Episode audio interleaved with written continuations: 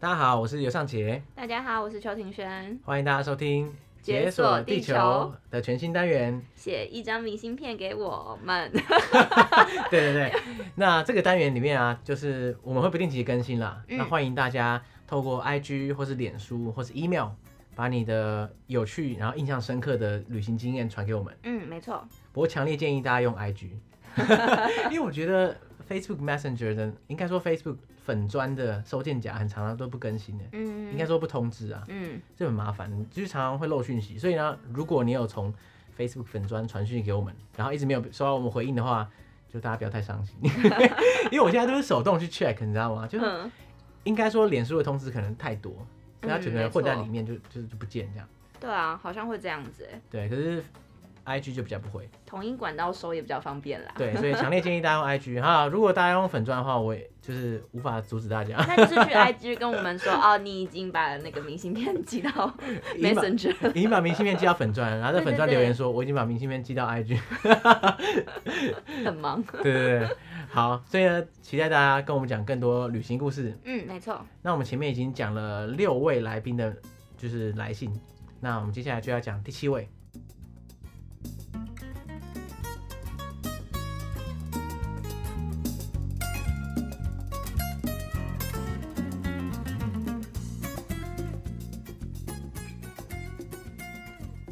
Brian，对，这这个真的蛮有趣的。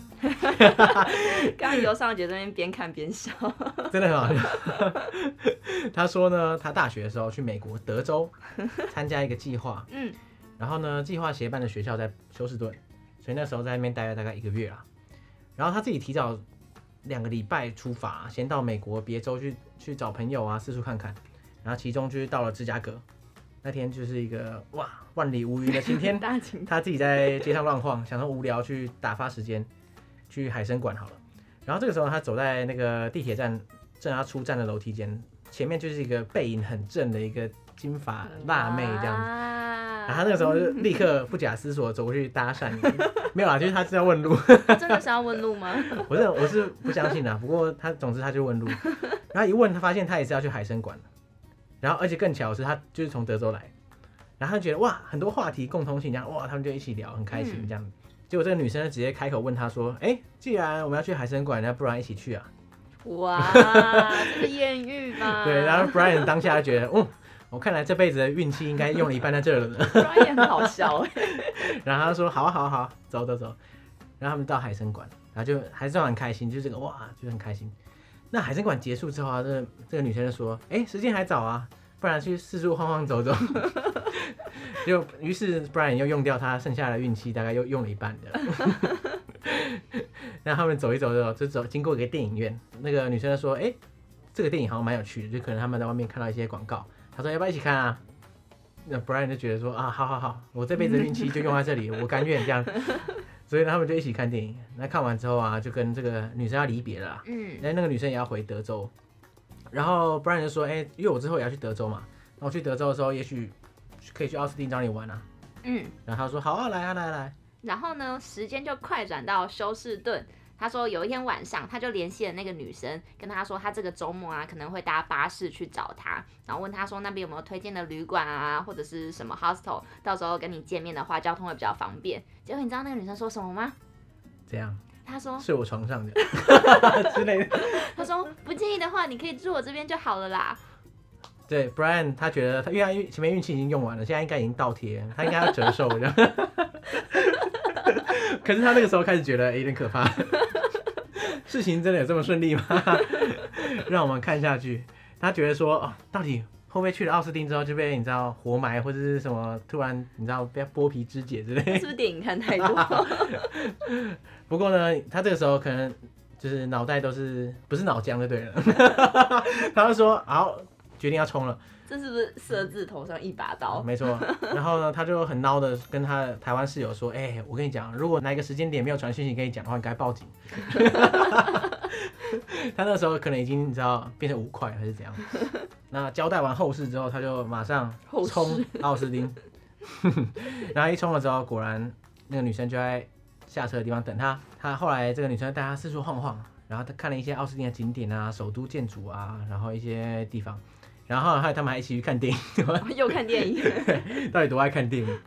然后呢，时间拉到晚上，他们就到当地的一些酒吧街，嗯，那他们就一起这样 bar hopping 啊，然后一起就是射飞镖什么的，然后他们都有点小醉，幸好这边他他还维持了清醒，我我想他应该是不敢喝醉，对啊，然后结束之后，那个女生开车载他回家，哎，他这边有强调，就是酒驾，就是千万不要模仿，嗯，但是因为他这个时候人在。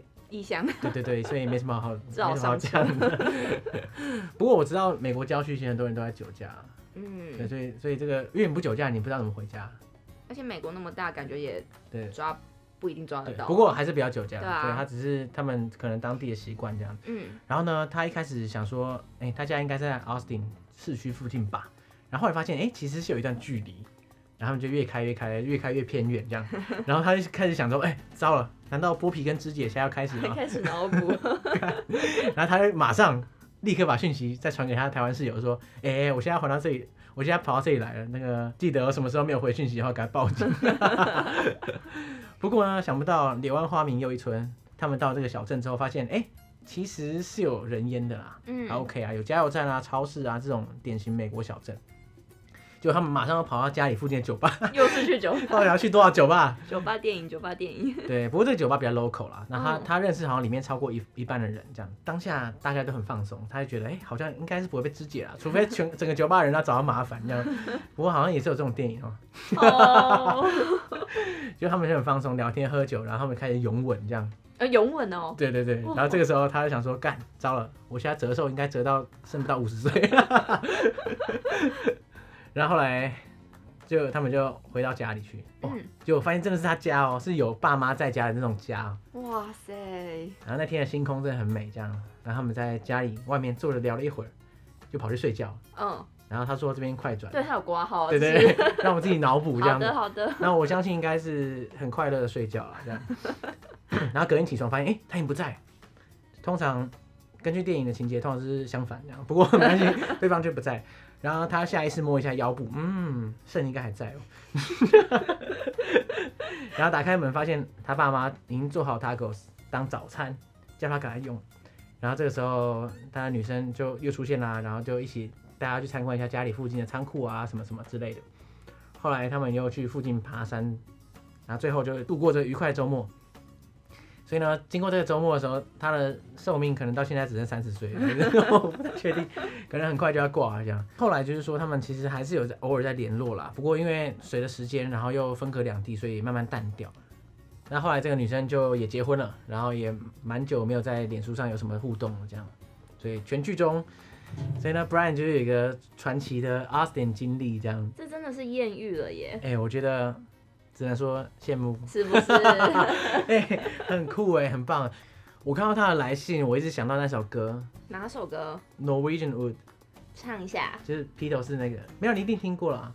你哼一下啊。就是 I once had a girl, or should I say she once had me。哇。就那首啊，呃，你一定听过啊，对不对？嗯。对他，可是那歌词就是说他认识一个女生，然后呢，他他那句话很棒，就是说 I once had a girl。我曾经拥有一个女生，对，or should I say she once had me？嗯，应该是她有我。哎、欸，她她这个故事完全是一模一样，而且她那个女生，她后来歌词就说，she showed me her room，isn't it good？很、欸、很棒吧？对啊，就是她带他到家，然后说，哎、欸，是不是很棒啊？这样，然后后来他们就一起睡觉，然后早上起来的时候，发现那个女生也不见。哦，真的，跟这个完全一模一样，哦、简直就是她故事的翻版。不然你有没有听过这首歌？赶快去听一下，真的很棒。你有没有什么旅行的艳遇经验？艳遇的经验哦，我有一个经验，我觉得蛮荒谬的，可是应该不算是艳遇。感觉那是这样，就是，嗯，就是我之前去胡志明的时候啊，然后那时候我是一个人去。对啊，你不会又是讲说那个在堵你的？不是不是不 是同一个，可是我真的，因为我觉得一个人去旅行的话，你很多经验都是。对啦，而且你又喜欢用 Tinder 旅行，所以。哎、欸，我哪有？你之前的旅行妙招不就是这个吗？那我那时候去胡志明的时候，我没有用啦。哦，那你怎么碰到的？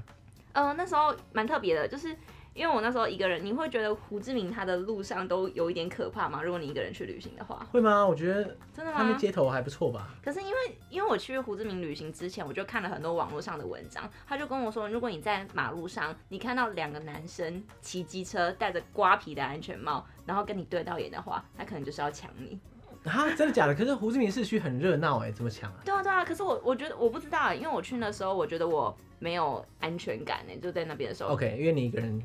在街上、啊，然后我又看了很多那种可怕文章，对，然后反正那时候我在路上走的时候，然后我就跟很多个就是这样子的人对到眼，我就很害怕。结果他们没抢你啊？对啊，我就是自己在脑补啊，跟你刚刚脑补是一样 的。然后反正后来就是因为这样子，然后我。我觉得我那时候就遇到一个在地的导游，你知道胡志明有很多在地的导游，他们都是可能骑着机车，然后就沿路问你说，哎、你要不要上车啊？然后我带你一路就一整天观光这样子，然后就收你一个费用。嗯嗯嗯，对啊，然后反正我那时候就觉得太害怕，然后这个人看起来又是有点像是天使来拯救我的那种感觉。等一下，你怎么不觉得他不会来抢你？哦，我跟你讲，因为他那时候给我看了一个笔记本，他上面就写了，就是很多台湾人给他载过的，他就会在上面留言说，哦，这个导游很好，什么什么什么之类的。哦、所以如果他真的要抢你，他也太累了。对，我就觉得你没必要这样子吧。然后他还附照片啊，什么什么之类的。所以我就有点相信他。然后那时候我就上车了。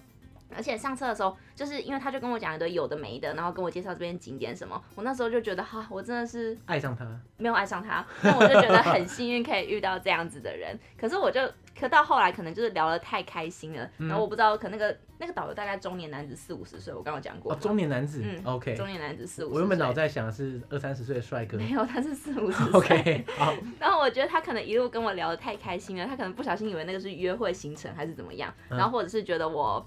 看起来人畜无害，很好欺负的样子。你知道有，就是我们到那个，嗯，我有点忘记是粉红教堂还是西贡邮局了。嗯、然后我们那时候要过一个马路，他就直接伸手把我的手牵过去，哎，他可能想要尽个地主之谊。地主之谊。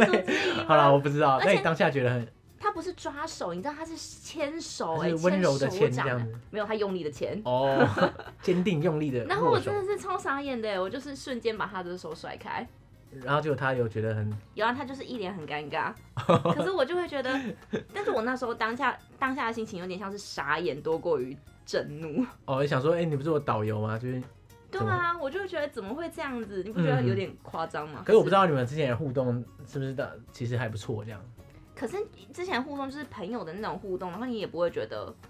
就是、对啊，不过我觉得在跨文化的时候就会有这种误会哦，真的、哦，有可能嘛，因为大家习惯不一样，搞不好我都可以当他女儿嘞。啊，对啦，他四五十岁是有点 差有点多，没错。所以后来怎么办？你们就尴尬的去跑行程这样。但我觉得好险，那时候那个行程已经快要结束了，已经到尾段了。哦、然后反正就是之后我就会跟他保持一点距离。但我觉得那时候对我造成旅程蛮大的噩梦。真 的假的？就是我有点吓到，我觉得怎么会这样？哦，对啦，对啊，还。牵手，他也没后来没有怎么样，所以应该也还好。如果他不是一直缠着或者怎么样的话，哎、欸，可是你没有听说，就是女生是把牵手当成一件很重要的事情。啊，sorry，对，我是我刚刚讲的是不是杀猪 沙文主义讲话？我说哎，那、欸、没什么了不起的嘛，这样。没有这么严重。Sorry，Sorry，Sorry，各位女性听众，Sorry。然后，但是后来，可是我觉得他到后来也是。因为我觉得我有点生气，可是我有点俗啦，就我还是没怎么样，嗯、我最后还是付了钱。哦，你没有爆发，对不对？可是我能怎么办？我觉得也很难哎。就是你很难跟他据理力争讲什么。对啊，而且沟通可能有点问题。对对对对。嗯，但他最后你知道，他又拿出他那个笔记本给我。哦，叫你帮他写。对。嗯。但是我其实我那时候很纠结，我不知道到底要写好话还是写负评。哎、欸，他应该也看不懂，对不对？对，我就想说我看不懂，然后我那时候就写了不建议女生。哦，真的假的？你有写啊？我我直接写啊！哇哦！因为我觉得如果有下一个女生，然后又遇到她，又不这样，又被她这样吃豆腐，我会很生气哎。哇，那哇，这这这个这个评论很强哎。我的意思是说，如果我是女生看到，其实不管是男生女生，我看到应该都不会想找他。真的哈？因为都有人说不建议女生的，就改起来就有问题啊。可是我其实那时候也很纠结，就是我就在想，我到底要不要写这样子的话？可是你还是写嘛，对。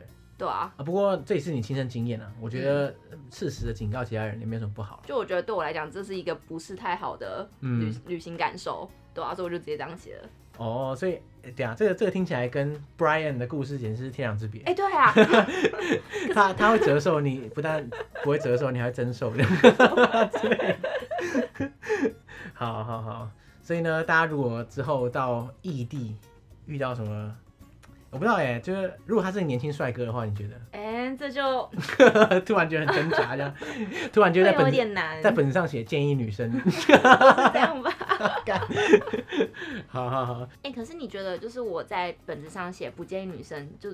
这样不好吗？还是没有啊？我没有觉得不好，嗯、我觉得你当下的感觉是什么就写什么。嗯，可是其实我那时候就也很害怕，说这样会不会影响到他的生意还是什么？嗯，如果他害怕会影响到他的生意，他就不应该牵你的手啊。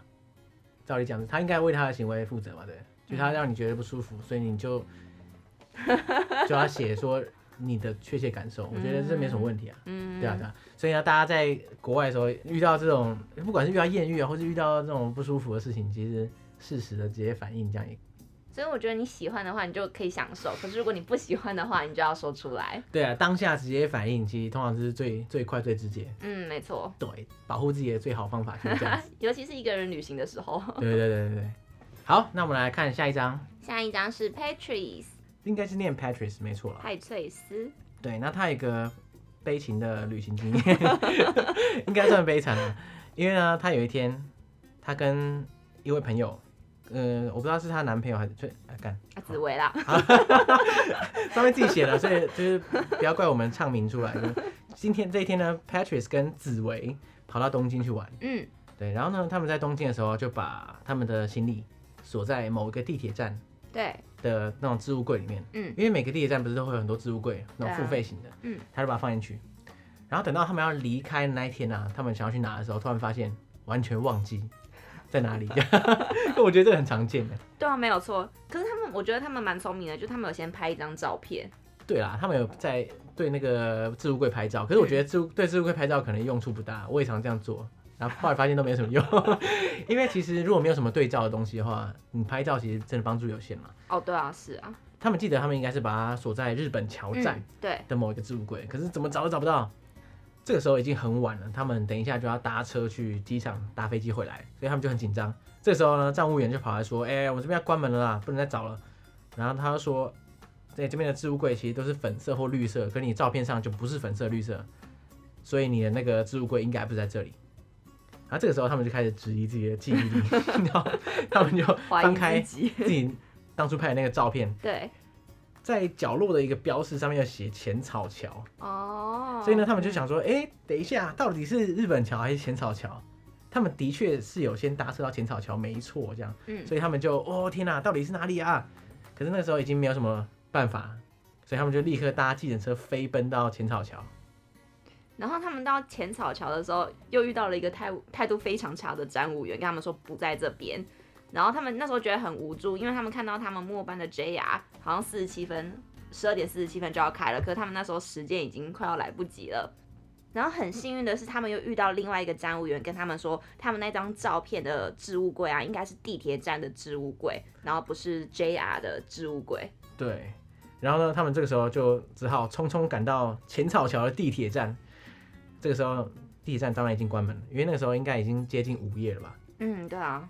明天早上五点才会开，看起来无论如何他们是来不及拿回他们的行李，嗯，而且那时候已经错过了末班车，所以他们唯一能到机场的办法是只有搭计程车去这样，对，然后他们就开始上计程车之后啊，然后开始疯狂脑力激荡，他们上网查了日本桥跟浅草桥地铁的平面图，然后确认哦，浅草桥有两个置物柜，日本桥有五个，然后加上他们印象置物柜旁边可能有 ATM 啊，然后等等，所以他们就。在交叉比对之后，确认应该是某一个置物柜，应该是，可是现在拿不到，因为已经关门。好像柯南。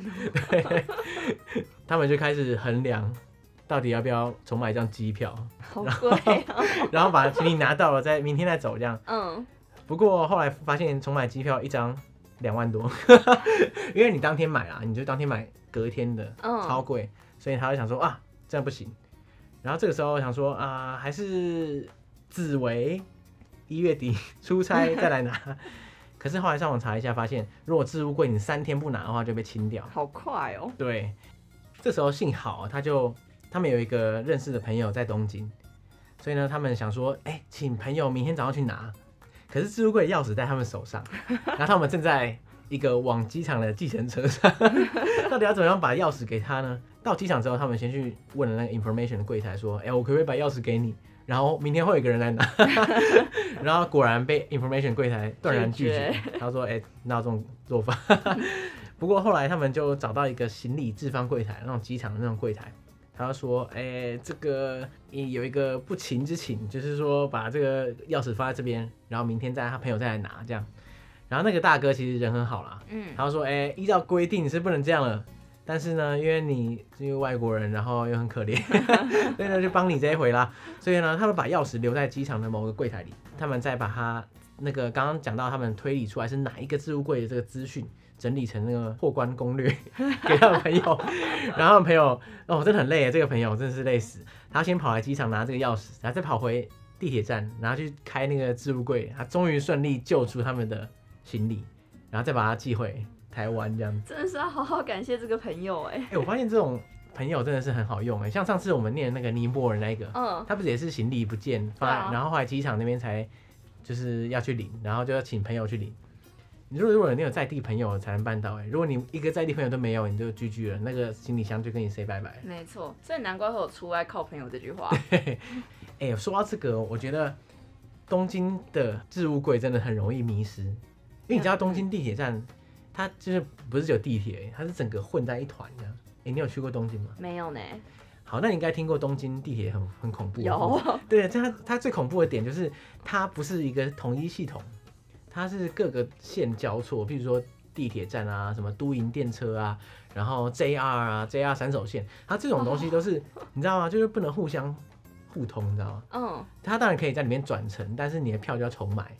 好麻烦哦。对，而且你买那种什么旅客的吃到饱票啊，有时候他会跟你说，嗯、哦，这个吃到饱票就是给地铁用的。嗯。然后你你知道，就是你要转，譬如说什么都营电车，哎、欸，突然不能转。嗯。因为你的票是地铁票，然后你要重买一张，就觉得很奇怪，因为因为都营地铁站跟外观跟普通的电车站根本没有差别，啊、对吗？就很像说你在台北搭捷运搭一搭，然后你要搭文湖线的时候，突然跟你说，哎、欸，你要重买票哦，你现在搭的是文湖线，不是台北捷运哦。这样对旅客来讲真的是会很不方便哎。对啊，因为它很多地铁站是私营的啦，哦，所以它就是要这样区分。其实那时候我去东京的时候，因为我会住一个朋友家，他那个朋友家他就是在那个一个私营的电车线上，就是叫日暮里舍人线，嗯，它是有点近郊啦。我最痛恨就是那个线，因为因为我买那种旅客吃到饱票，嗯，可是那个线就是不包含在里面。那、啊、你买的时候不知道？不是啊，就不能、嗯、不能包啊，那个线就是不会包，哦、你不管怎么买都不会包。哦，好。然后那个线就特别贵，因为它是私营的，嗯、超贵。然后你知道我每天就是光是搭那个舍人线，我就搭到破产，你知道吗？就因为从他家搭到市区就一定要搭那个舍人线，然后我每天就是至少搭两次舍人线。他但每一次好像最便宜的票，反正就很贵啊。嗯，你知道，就是你出门一趟就已经花了不知道喷不到几百块台币这样，好夸张哦。对啊，是不是住错朋友家？没有啊，就是那个朋友啊。如果你不住那个朋友家，你找住宿更贵，对啊。所以啊，只能这样。所以我完全相信你在就是在东京，你会把你的行李遗失在某个置物柜里面。而且我觉得北车应该也会有一样的情况吧，只是就没有那么严重。对，我觉得以外国人来说，台北车站应该算颇复杂，当然跟东京还是不能比啊。不过如果东西不见，你应该也是很痛苦。对啊，哎，那你有遇过什么就是你自己东西忘记在哪里的经验吗？哎，没有哎，我在旅行中完全没有就是行李不见过。可是小心谨慎。对我，我对行李是非常小心谨慎。可是有一次，哎，我我觉得蛮有趣的，就我去年底的时候去美国嘛，嗯，然后我那时候就住在旧金山好几天。然后最后一天的时候，我们就要离开旧金山去 San Jose。那时候因为不想带着行李到处玩，因为我们那时候晚上才要去，可是早上我们就离开那个住宿的地方。哎，那你不能把东西寄放在你们住宿的地方哦？可以啊，可是因为我住朋友家哦，然后他那天白天要上班，嗯，那我的话我是下午就要就要拿行李，可是他又不在家，哦，了解，就很麻烦，哦，所以我就只好先把它寄放在。而且我不是寄放在地铁站或者什么地方，我是把它寄放在它在 San Francisco 里面有很多那种寄放服务，那它是类似一个平台，然后你可以每一盒就是说你你想要寄放在可能某某便利商店里面，好酷哦，其实很屌，我觉得很棒，嗯，因为地铁站的那种置物柜通常很容易就满，然后你就可以寄放在你知道就是通常是便利商店，然后你就可以上网找说你想要放在哪里，那点其实蛮多的，后来我就找我找到一个便利商店，靠近地铁站的便利商店。然后就把它拿回去放，然后拿回去放的时候啊，那个老板就说：“哎，你什么时候来拿？”我说：“我大概晚上吧。”他说哦，晚上我跟你讲，这边晚上有点有点可怕。这样 我说有那么可怕吗？因为我那时候是早上去，我觉得外面就一片祥和这样，而且离地铁站其实不远，走路大概五分钟到十分钟内就会到。然后外面的马路也不算小条。然后他说哦，我跟你讲，这个旁边晚上很多人在嗑药这样。我就说呃，这可可是现在应该也来不及，就是我已经放下去了这样。我就说好，没关系啦，我就来拿，应该还好啦这样。然后后来晚上我去拿的时候，哇，天哪！晚上到那个街道，它真的跟白天是不同的条，你知道吗？为什么？就真的很恐怖，跟老板讲的一样。可是呢，我是第一次到美国啦，我不知道很多听众可能对美国很熟，可能觉得我哇天哪，菜逼巴这样。可是美国就是有些街道晚上真的让人觉得很不安这样。它就是对他们来讲是正常的。对，嗯，它就是每个街口就每个街口都有一群人，一群一群的人，然后他们就在那边抽烟，可是也不知道抽什么烟，你知道吗？就。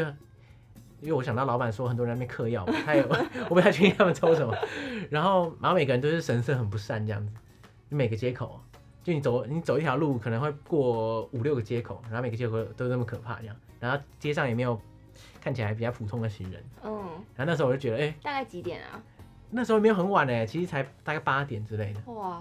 对啊，然后我就走过去，就是慢慢走，然后尽量避开那些人。然后我，而且我还走在马路中间，因为街上其实没有什么车。然后我，我又很觉得走在那个人行道就很容易，你知道，突然被揍或者这样。那走在马路中间不是很显眼吗？没有啊，可是走在马路中间，你觉得他们会突然冲到马路中间来揍你这样？也不会，而且你应该是不会啦，我这么觉得。然后我就走在马路中间，避开，离他们越远越好。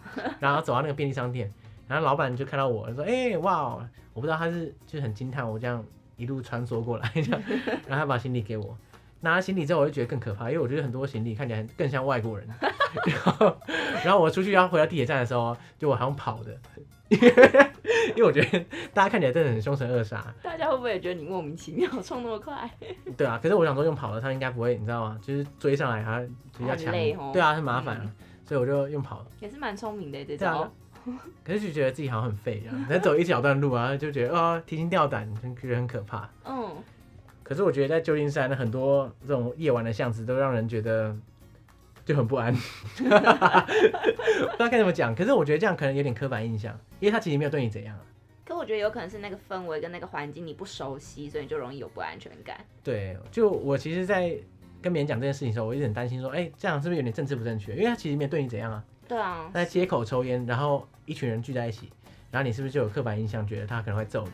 可是他其实也没揍你啊，那你自己害怕，跟他有什么关系？对，有时候我就在想这个，嗯，我到底觉得害怕是正常的还是？但我也不知道，就是自己在脑中会脑补一些情节。对 对对。